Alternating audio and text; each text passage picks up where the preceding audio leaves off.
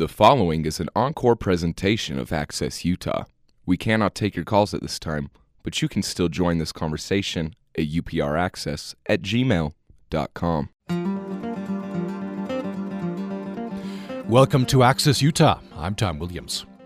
Julie Berry was inspired to write her new historical novel, The Passion of Dolssa, while listening to a college lecture she found online about medieval France.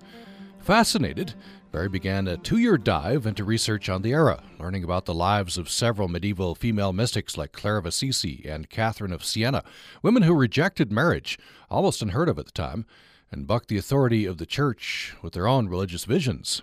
The Passion of Dolssa is set during the 13th century in southern France, the area now known as Provence, in the aftermath of the Albigensian Crusade. Today, we're going to talk about the surprising number of parallels between the issues facing people in the 13th century and issues we're facing today. We're going to also talk about uh, some of Berry's other work, including All the Truth That's in Me and The Scandalous Sisterhood of Prickwillow Place. One reviewer, speaking of that last mentioned book, said if David Sedaris and Agatha Christie had a child, it would be Julie Berry. Julie Berry grew up in Western New York. She holds a bachelor's degree from Rensselaer in communication and an MFA from uh, Vermont College in writing for children and young adults, and she now lives in Southern California with her husband and four sons. So I understand, um, I'm reading here, you began a two year dive into research of the era for Passion of Dolssa. Um, and this was, in turn, I guess, um, initiated by an online lecture about medieval France? Do you go tooling around the internet uh, seeking out such things? Actually, I was listening to a lecture published by the Great Courses Company. So they oh okay they sell various college lecture series on a lot of different topics, and I had purchased one called The Terror of History, and it was all about different movements, particularly through the Middle Ages, such as you know witchcraft, millenarian movements, various sort of religious uh, ideas that became popular, as well as a, a sort of craze over heresy and the violence that followed it. And so I was listening to a lecture about the Albigensian Crusade in what is now southern France and about the inquisitions that followed that war. And I was astonished that I had never heard anything about this before in my life. And I wondered how something so dark and so significant to history could have flown under my radar completely and I became curious and, and started to read more about it. And then before long, I realized this story had all the right materials to make a setting for some really terrific fiction. Uh, and so, of course, you have to you have to dive into history, right? You've in the uh, promotional materials. There's a quote from uh, R.I. Moore, professor emeritus of history at Newcastle University. Um, R.I. Moore says that uh, Julie Berry has done her homework, so you've got certification there. Well, I certainly did try to. Um, there, it was a, a long process, a lot of reading, a lot of research, and a lot of reaching out to academics uh, like Mr. Moore and um, others who have been invaluable in, in my effort to better understand this really complicated history. It's not only complicated, but it's, um, I guess you could say, interpretations of this period of time are somewhat controversial and you know, the subjects of, of a great deal of academic debate. And so uh, there was conflict on every side. that made it interesting.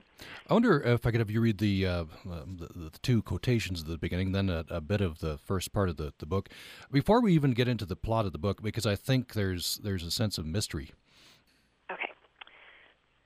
Sin is the cause of all this pain, but all shall be well, and all shall be well and all manner of thing shall be well.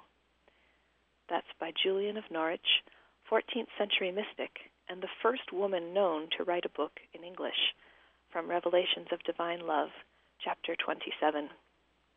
Whatever we inherit from the fortunate, we have taken from the defeated, what they had to leave us, a symbol, a symbol perfected in death. And all shall be well, and all manner of thing shall be well. T.S. Eliot, 20th century poet, quoting Julian in his poem Little Gidding. 1290. Friar Arnaut d'Avignonnet, The Convent of the Jacobins, Tolosa. I must write this account, and when I have finished, I will burn it. Mine is the historian's task to record the events of the last century, showing God's mighty hand in ridding these southern lands between the Garona and the Rose rivers of the heresy of the Albigensians. I am asked to show future generations how God's justice was carried out by the crusade against these so called good men, bons omes, good women, bonas femnas, and friends of God, amics de Dieu, and how the inquisitions that followed, wrought by my brother Dominicans, finished God's holy work. The collected records of more than half a century of inquisitorial toil are mine to examine transcripts, testimonies, and confessions from a generation now all but extinct. When searching out a history, sifting through a thousand facts and ten thousand lives, one often uncovers pieces that do not fit. The prudent choice is to cast those details aside, like chaff into the fire. The story must be understandable. The moral should be clear. Perhaps I am not a prudent man. I found pieces that haunted me, voices echoing from parchment leaves that would not let me sleep at night. I could find no rest until I searched out the truth, studied what I could learn about those involved, and found a way, with, I pride myself, a minimum of invention, to make the pieces fit, if only for me. There are those who would say this record casts doubt upon the righteousness of the Church's work, which is why this book, written for my private satisfaction, must not outlive me. That's uh, Julie Berry reading from her book, "The Passion of Dolssa," which is uh, just just out. So there, there's a sense of mystery here. This this, this historian uh, he's intrigued by this, but it doesn't fit the narrative that he is tasked with with painting. Absolutely, there was very much a, a an imperative to tell the story of what was done through the lens of it having been done to the glory of God and through His mighty hand. The uh, the savagery, the the annihilations that were part of the Albigensian Crusade, which lasted for 20 years in this region, just prior to the start of this story, um, was was described by the Roman Catholic officials who were leading this crusade as having been, you know, victories of a biblical proportion. When what it was was, you know, entire cities incinerated, every man, woman, and child, you know, choking to death in the smoke. Um, so it's it's interesting to me, and of course, tragically, morbidly interesting to to see ways in which holy violence, you might say, genocide, butchery, um, can be cloaked in this um, aura of sanctity and holiness if if people can be led to believe that this is God's will. Mm-hmm. And unfortunately, that's a theme that comes down to our time. It does. I found it chilling. I found it eerily modern, even though it was rooted in 13th century sensibilities. It was it was painfully surprising to me how how relevant this time felt, how how reminiscent of 20th and 21st century tragedies that we are still working through. Mm. Uh, so tell me about the Albigensians. What, what uh, in the Albigensian Crusade? Sure. So this was a, a war that lasted from 1209 to 1229, fought in southern, what we now call southern France, but what was then Provence or Provincia in Latin. And uh, it was as a result of this war and the peace treaty that followed it that those lands eventually were annexed into France, but they weren't part of France at the start of the 13th century. This war was fought over a belief held by Catholic intellectuals, including Pope Innocent III himself, that this region of Provence was steeped in heresy. And the, the war became known as the Albigensian Crusade because Albigensian was a sort of nickname used by northern Frenchmen to describe the men of the South or the people of the South.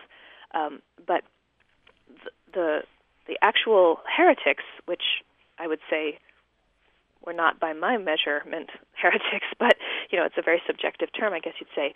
They were these people that I mentioned in the reading called the good men, bons omes, the good women, bonas femnas, and the friends of God, the amics de Dieu. And they were people that were found in every city and town and village throughout the region. They were, I guess you'd just say, sort of a, a local flavor of uh, of life, a, a sort of not even a movement or a group, but they were uh, they believed in certain patterns of holiness, certain forms of prayer. They lived very simply. They usually did not marry. They wore very simple clothing and were generally poor. And they were held in wide respect in their communities for being people of integrity and virtue and simplicity. So they were not a church, but they were just, you might say, a sort of local tradition. And they were seen by all as being pious Christians, mm. certainly by themselves.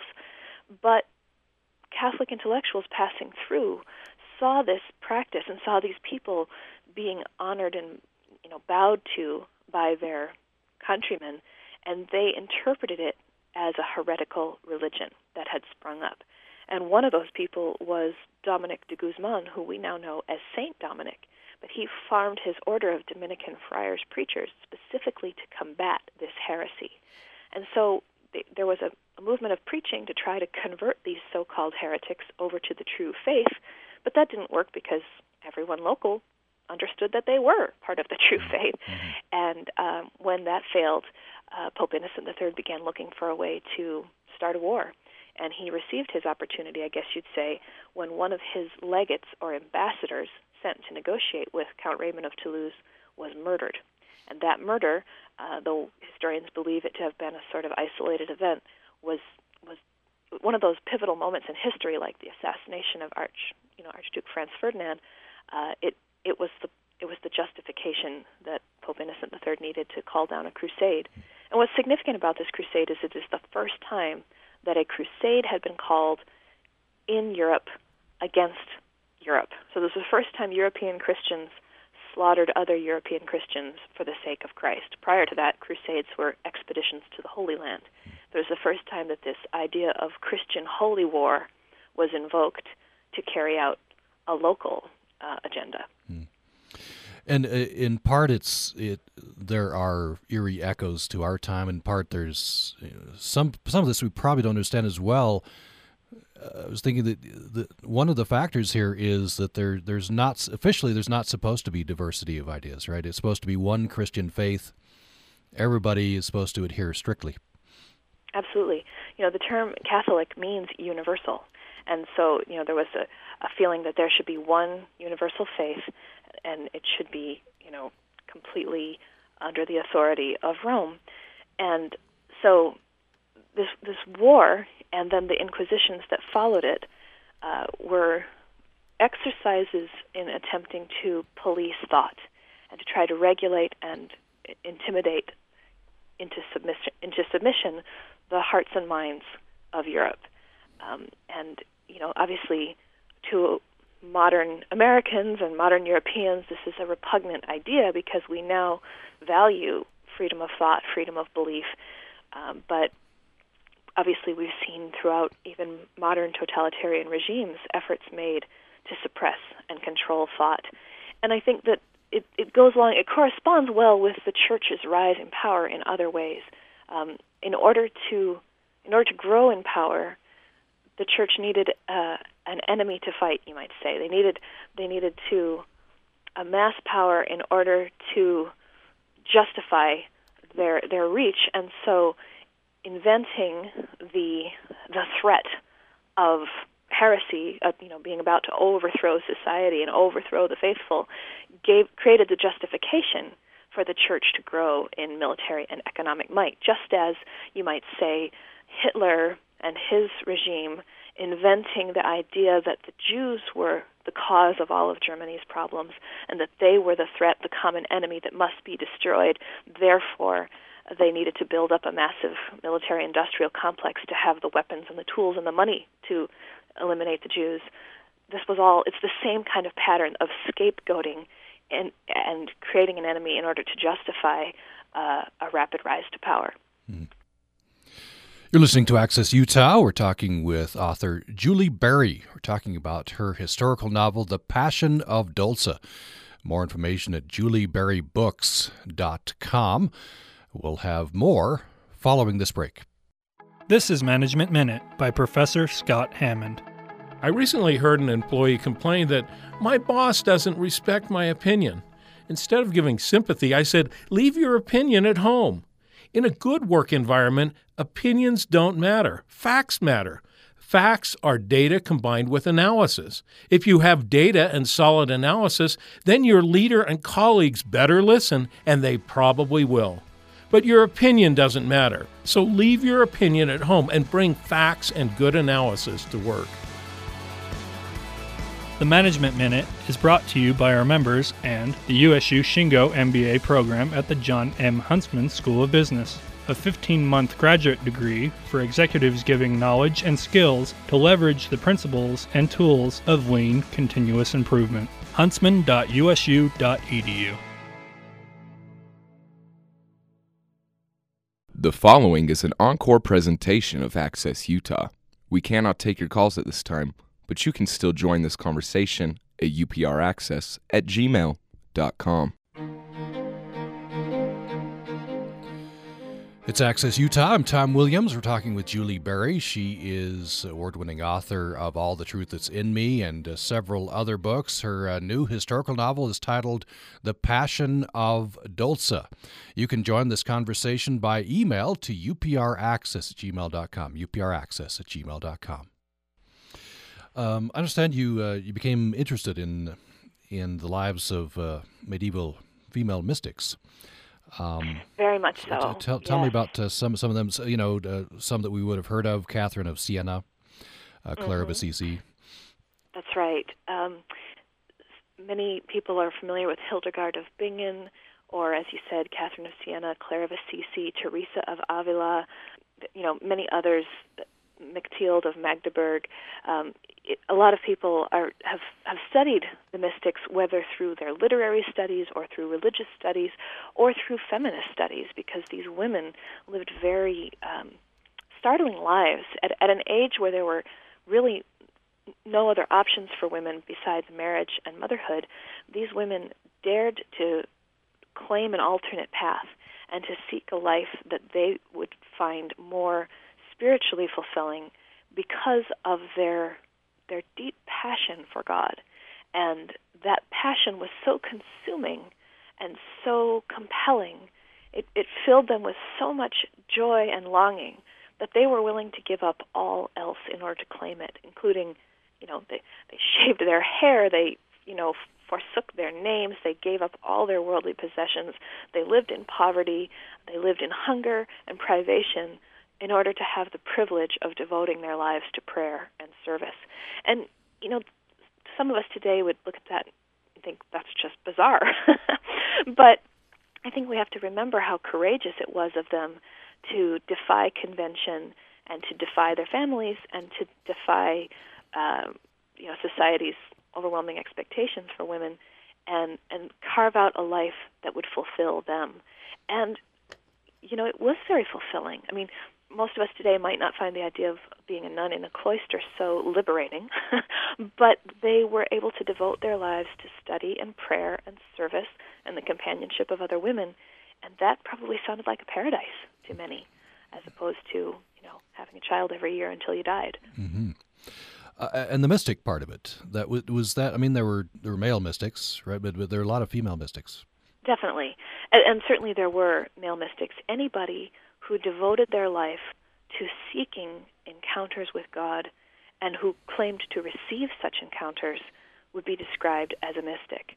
And so, you know, John of the Cross is one example of a male mystic, and he was a contemporary, I believe, of Teresa of Avila. Um, but there were many people who abandoned all else in order to devote their entire lives to trying to find God and trying to communi- commune with Him directly and to receive His presence into their lives.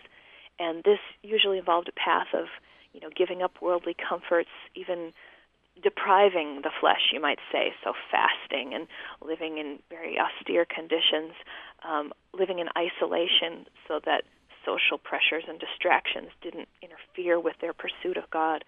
Um, you know, again, some of the things they did might look odd to us today, but I can't help but admire the fervor of their desire and the intensity of their commitment to this ideal of finding God. And as a person of faith, I admire it tremendously, and I look at my own life and think, hmm, how much am I really willing to give up? it's uh, they, they hold up a mirror, I mm-hmm. think, to all of us uh, in terms of what is possible for the heart that that longs for God. And Mm-hmm. It's really inspiring. The, so you, you're a person of faith, you said. So um, I wonder, uh, do you draw any parallels to to today? We we have, uh, you know, famously the the nones are not N U N but N O N E S are are kind of becoming the largest group. Not not subscribing to any particular organized religion, but but describing themselves as spiritual. I, I do think there are um, parallels to today, and I think that a lot of people, including those who would describe themselves as atheist or or a none, as you say, you know, ascribing to no faith but being open to spiritual things, I think that the story of these mystics has a great deal to offer them. And I believe that a story like Dolssa's, who is the mystical character in this book, who you know, gives up all in order to pursue her beloved and yet is tragically and cruelly religiously persecuted because of it. I think that a story like Dolssa's really offers a good discussion ground for the issues and the controversies that we face surrounding faith and spirituality today. This book does not um, condemn all religion simply because it portrays the darkest, most violent manifestations of what religious zeal can do.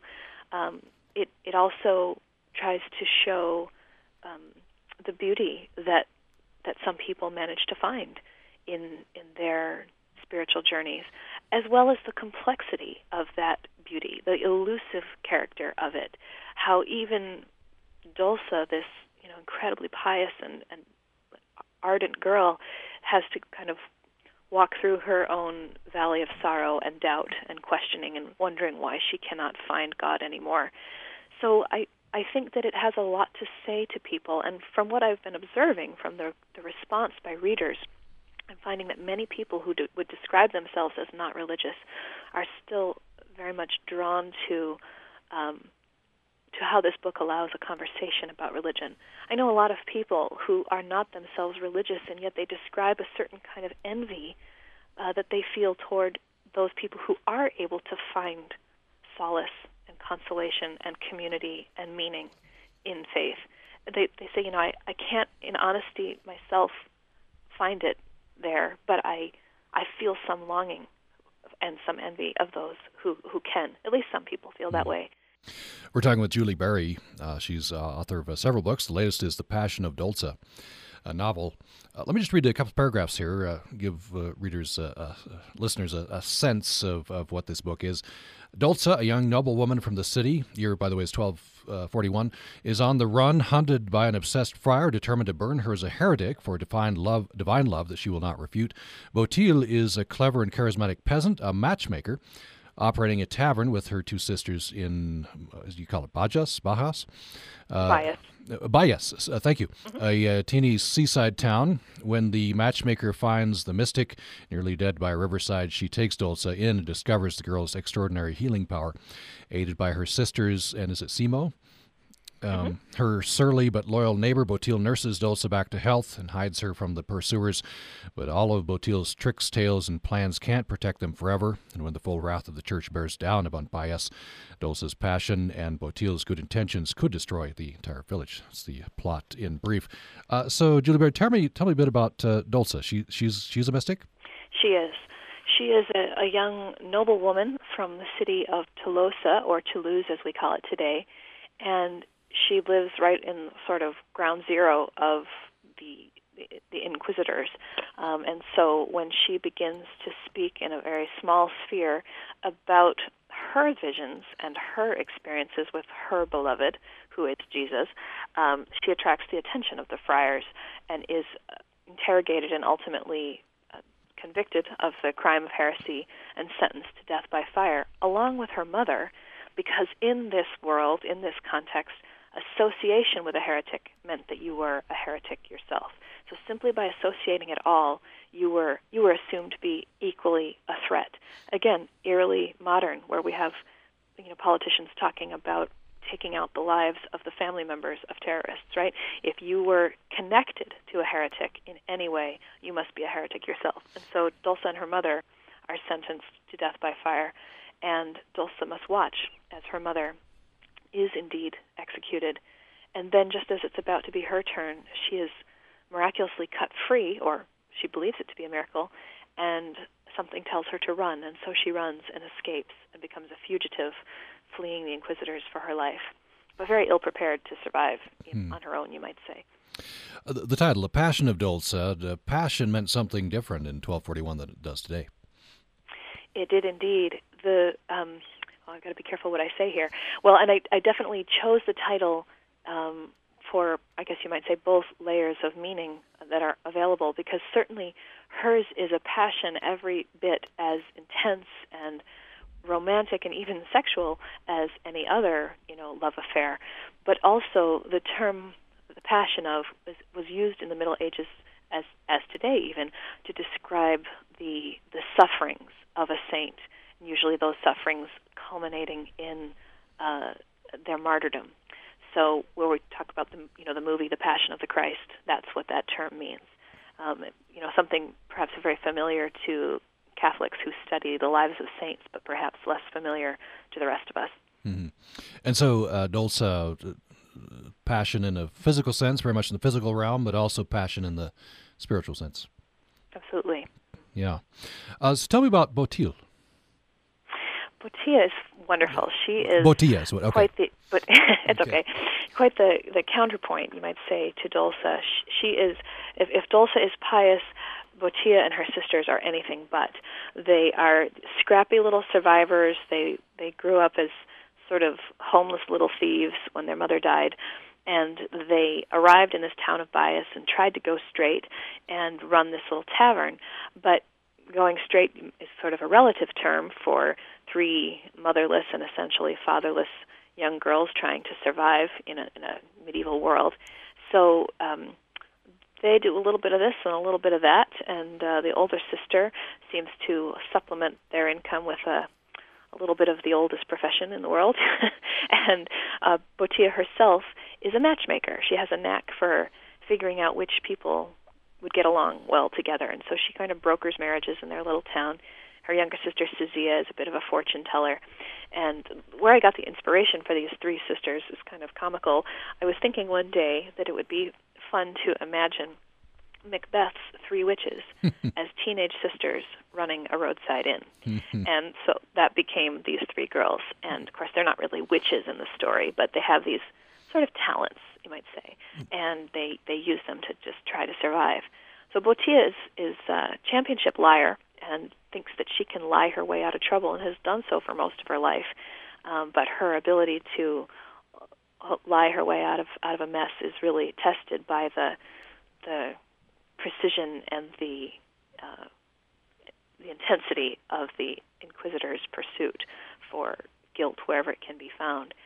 But she takes Dolssa in out of just basic human compassion and kindness, and doesn't realize at first how how dangerous her good deed could be. The scene where she rescues uh, Dolssa by the riverside is, is written as a sort of deliberate retelling of the parable of the Good Samaritan. Um, and uh, what, what Botille will find is that her good deed may cost her everything. Mm. And yet she still believes, as I do, that that, that was still the right choice to make. Mm. Yeah, uh, complex, and uh, as mm. these things often are. Um, I wonder if you tell me about the, this, not a character in your book, but you, you have her at the beginning, beginning of the book. I, I had not known of Julian of Norwich, a 14th century mystic. You, you have her quote there. Mm. And and the first woman apparently uh, known to write a book in English. Mm-hmm. She's a she's a fascinating woman. Um, her her writings are sublime. Her her spiritual view of God's relationship to man and the nature of sin and the nature of pardon and salvation is, I find, um, extraordinarily beautiful and tender and comforting. She, not a lot is known about her. She uh, was a, a recluse. She lived in a cell, a, a sort of cubicle built attached to the the Church of St. Julian in the city of Norwich, England. So we call her Julian, but we don't know her real name. But she's called Julian after the church where she was uh, enclosed there in that cell. So her cell had no door. So she was built into this room for life, which was what she wanted. And uh, somebody came and you know brought her food and so forth, and she was able through a, a sort of opening in the wall to hear the mass. But um, she she never left that room, and she was able in that room to devote her life to meditation and prayer, and and to writing her book. Um, and she was, you know, visited by many people who came to seek her wisdom, um, including a woman named Margery Kempe, another mystic in the Middle Ages, who wrote what we would consider the first autobiography. And so, again, these these mystical women were remarkable in their urge to write and tell their stories. But Julian is a, a, wonderful study, even though we don't know as much about her as we'd like to um, her writings, uh, you know, they they still endure. You're listening to Access Utah. We are spending the hour with author Julie Berry. We're talking about her new historical novel, The Passion of Dolssa. More information on Julie Berry at julieberrybooks.com. More following a break. We reached our last segment now with Julie Berry. We're talking about her new historical novel, The Passion of Dolssa. I'd like to talk a little bit about history and how history is made. Um, you note that many of the, the, the mystics, female mystics we've been talking about, they started out as heretics and became saints. Mm. And I suppose you know that, that that path is also a path of who's writing the history and, and when, right? Very much so. These women were tremendously courageous in daring to speak out about their encounters with God, especially in a time when you might say there was a male monopoly on on God, on religious leadership, on inspiration and revelation and prophecy. So it was a great leap of faith for them to go public with their experiences. But what's remarkable about their lives is that their apparent encounters with God filled them with a confidence and a fearlessness a, a, a compulsion to tell their story, come what may. But they spoke out, and whether or not they were embraced as a visionary and ultimately sainted, or persecuted and executed as a heretic, had everything to do with how their local bishop viewed them. So if their local bishop believed they were sincere and legitimate, they would be pretty well protected and shielded from persecution and harm and if they had a following and were believed to have performed some miracles, a petition would be made soon after their death to have them sainted, and so many of them ultimately are are, are female saints. But um, others who were not so fortunate in uh, in how they were received by local leadership were were, were punished or silenced, or in some cases executed. Hmm. If we bring this forward to uh, today, this idea in a secular sense, do you see a similar path for some people that start as a heretic, end up as a saint? You know, and again in, in a secular sense. Mm, interesting. Well, I, I mean, I think uh, I, I've thought about this a lot in terms of modern religions and the the things that modern faiths do to sort of police the boundaries of orthodoxy and their tradition, and how it is that um, that any new religious voice that comes forward may be welcomed as an innovator or, uh, a, you know, a visionary, uh, someone with something beneficial to offer, or may be rejected as a danger to the faithful. And I think that it does deal a blow to the soul of the organization if violence of any form is used to drive out the dangerous beliefs. I think you know you ask an interesting question though about you know secular realms or or maybe political arenas. Um, you know how we how we uh, make space for differences of belief. Well, for example, if we look at the McCarthy era, right, the kinds of uh, reign of terror and interrogation and guilt by association that we see from the inquisitors in the 13th century, we see again in you know 1950s United States, where you know if if ever you were accused of being a communist or being a sympathizer or associating with them, there was really no way to wash off the taint of that accusation. You were you were guilty, and uh, you know the same kind of thing where um, you know the reign of terror and um, ideas that may have had a great deal of validity uh, were were nevertheless you know, driven out of town on a rail, you might say. Mm-hmm. And, and, in one sense, you know, in, in in the modern world, we're we're kind of not supposed to have heretics, right? Because it's supposed to be free flow of ideas, marketplace of ideas. Um, but you know, I, I, think we do have we do we do definitely have limits where where most people would say that's beyond the pale, and that probably shifts as as well as we go along. Mm. Well, there are those you know um, religious groups that make the news from time to time. Um, you know whether accurately reported or not, we we don't know. But I mean, we can think of oh, you know, Waco, Texas, or um, you know, I'm not going to come up with all the, the right names, but you know, various sort of fringy religious movements that are just odd and deviant and dangerous, and, and or so we feel. And uh, so, so that happens from time to time, but usually that falls into the territory that most people would dismiss as you know radical and bizarre and cultish and so that doesn't count mm-hmm. um, but i think that in many uh, dominant religions today you have a, a great deal of tension and pull over social questions. For example, the role of women in those movements, or um, how how that religion can enter the modern world, and how people can live the religion as well as be part of a secular or democratic society. I think that you know much of the conflict that we see um, in in the Middle East has to do with varying interpretations of how uh, Islamic faith should be allowed to um, enter the modern world. You know, how how much how secular can you be and and still be part of that faith? And obviously, there are you know enormous populations of people who've made that transition without any difficulty. But there are other parts of the world where a great deal of violence is is taking place over who gets to regulate that. Hmm. If you just joined us, we're talking with Julie Berry. She's author of All the Truth That's in Me, The Scandalous Sisterhood of Prickwillow Palace, Secondhand Charm, The Amaranth Enchantment, and the Splurch Academy series. And uh, her latest is The Passion of Dolssa. Uh, Julie Berry, is there another passage you'd like to read from, from the book? Oh, yes. I'm going to read a short section by Botille. This is toward the beginning of the book, and this is actually Botille as an adult looking back on her life. She is speaking to someone, and I think it will become clear who as I read. And so I'm going to read a section as she sort of introduces her life story, looking back. 1267, Botille.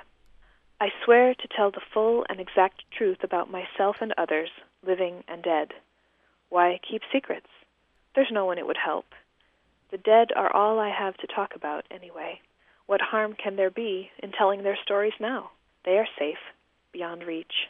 There was a time when my name was Botille, when I lived with my sisters and our old Jobao. We lived by our wits and great buckets of nerve and anything, anything we could steal or sell. Like most in Proenza, we'd seen hunger and illness. We'd grown up in Carcassona, a city broken by the Crusaders before we were born. But what was yesterday's war to little girls? We'd lost our mother. That was all we had room for. She left each of us her love, her reputation, two sisters, and Jabao, and one silver crucifix to share. We begged for our dinner and stole washing from peasants to clothe little Sazia. We huddled together to keep warm at night. Jabao's drinking and his temper harried us from town to town at the hands of the bailes, bailiffs. We were wanderers, survivors, always searching for a home. We thrived upon it, greedy little urchins, foolhardy little thieves. Now I see we were magic, my sister and I. We laughed at ourselves, at Jobao and the world. Nobody's ever made me laugh like my cynical little Sazia could. You wouldn't think it to know her now. We gave Plazensa, the eldest, fits of rage with our cheek. Life was sweet, though I doubt we realized how much. Home was each other, not walls, but the adventure of the search to find them. Our wanderings led us to a small seaside town called Bias, and there, among vintners and fishermen, we saw an opening and decided to seek a home. We washed our faces and combed our hair and tried to make something more of ourselves. We swore we'd give up thieving. We'd grown old enough to know it was safer to be inside the law and the arms of the villa than out of them. We took over an old derelict tavern and dared to run it. Plazensa's brewing, our scrubbing, Zizia's fortune telling, and my hustle brought customers in. We began to feel that we might belong, and others counted us among their neighbors and friends. Finally and forever, I believed, we could be safe. Then I met Dolssa. That's Julie Berry reading from The Passion of Dolssa, her uh, her new novel. Uh, tell me a little bit about uh, the, this area of uh, right now. It's uh, Provence in, in France, right? It was a That's right. separate And area of then. course, it the the area called Provence or, or you know Provenza in the novel stretches beyond what is today the the region of Provence in modern France. So it would include you know the area called Languedoc, and um, so it's a little larger. But this town of Bias is based on the present day town of Bage, which I got to visit as, as I did my research, and it is right on the coast of a lagoon or lake off the coast of the Mediterranean. So it's called Letang, and it is, uh, as I said, like a lagoon. So Bage is a small village on a, you know, nestled on a hill, hilltop, with a sloping down to the the shore of this lagoon off the sea, and it is just stunning. Uh, one vestige uh, from, I guess, from the, times you write about in the book is is the Provençal dialect.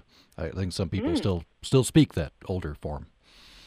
It, it's true. So the language spoken in this part of the world at the time of the story was not French at all. Oh, okay. It was no, it was called well, we scholars today call it Old Provençal, and its modern form we call today Occitan, and so that's based on the the root is oc ook, and that was the word for yes used in this part in this language.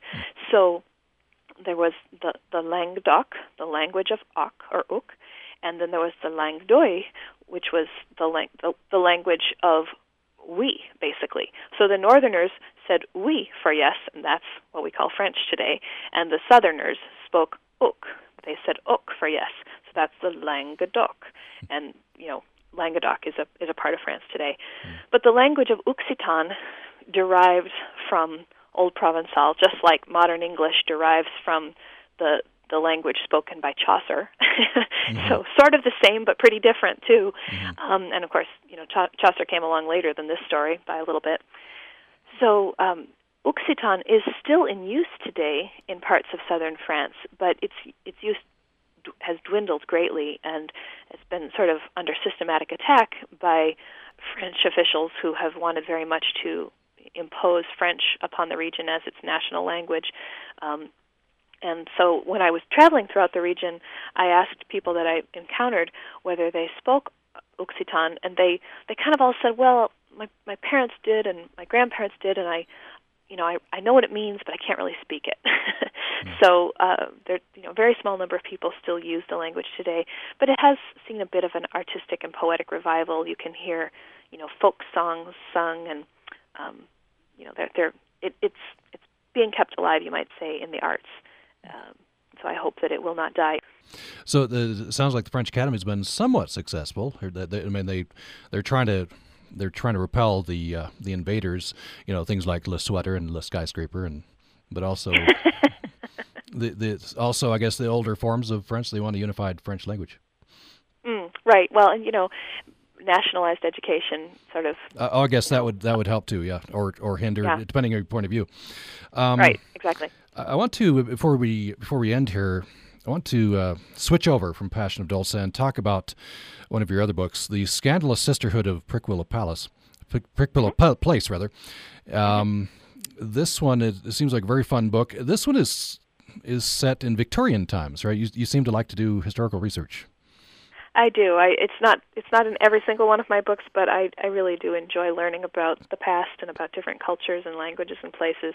So this one is set in Victorian England, and uh, oh, I just had a blast writing this one. It's sort of my love letter to you know British farcical plays and Dickens and Agatha Christie all sort of mishmashed into one. And we've got the we got the book trailer, so uh, let's uh, let, let's let's hear this. It's fun. it's kind of kind of fun to to to hear this.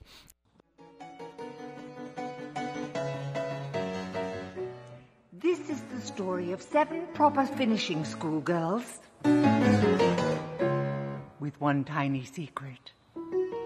They were impersonating their dead mistress, whom they buried with her odious brother in the back garden after both rudely died at dinner. Faced with the horror of being sent home, this scandalous sisterhood resolved to stay together, and neither poison nor murder nor nosy English neighbors could stand in their way for long.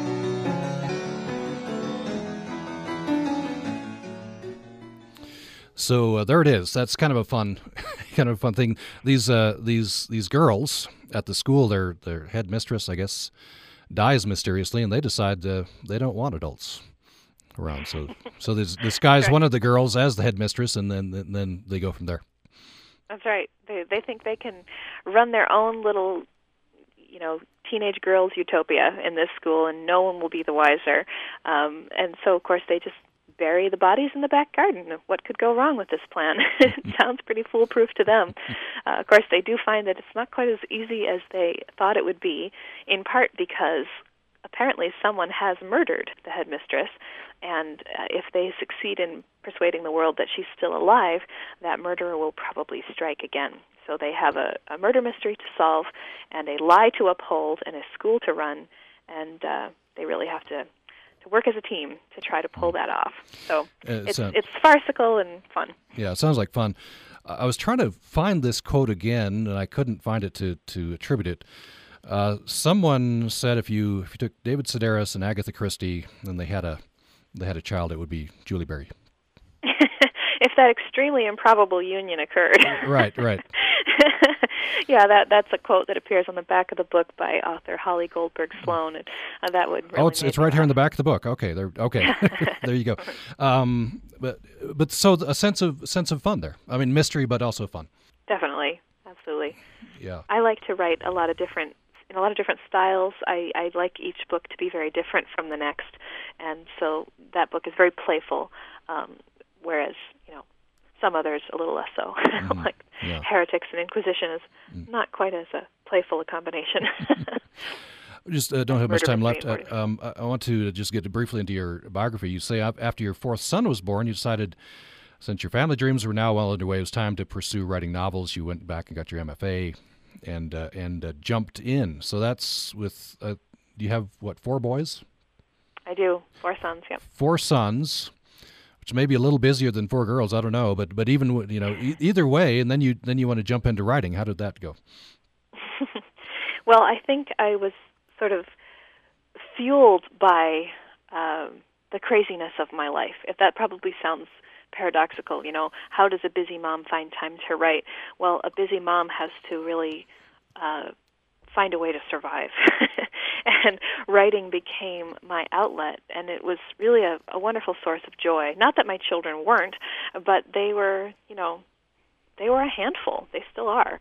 And uh, especially when they were young you know their their their needs were intense and i had a correspondingly intense need to create a little corner of my life that was for me. And so i believe that that it was not in spite of my children that I wrote, but because of them in, in, in the best of ways. And I think it's been um, it's been a real blessing for the whole family. Yeah, that's that's wonderful. Uh, finally, what are you what are you on to next? What are you working on? I'm working on a younger middle grade story right now. It's in the revision stage called The Emperor's Ostrich, very playful um, magical adventure tale, sort of in the in the vein of Lloyd Alexander. It's kind of my love letter to him. And beyond that, I am really kind of casting about looking for inspiration for my next young adult novel, and uh, not sure where that'll take me. All right. Well, it's been a pleasure. Julie Berry is uh, author of All the Truth That's in Me, The Scandalous Sisterhood of Prickwillow Place, Secondhand Charm, The Amaranth Enchantment, and the Splurch Academy uh, series. She lives in Los Angeles, California. The latest is The Passion of Dolssa. The website is julieberrybooks.com. Thank you so much. Thank you, Tom.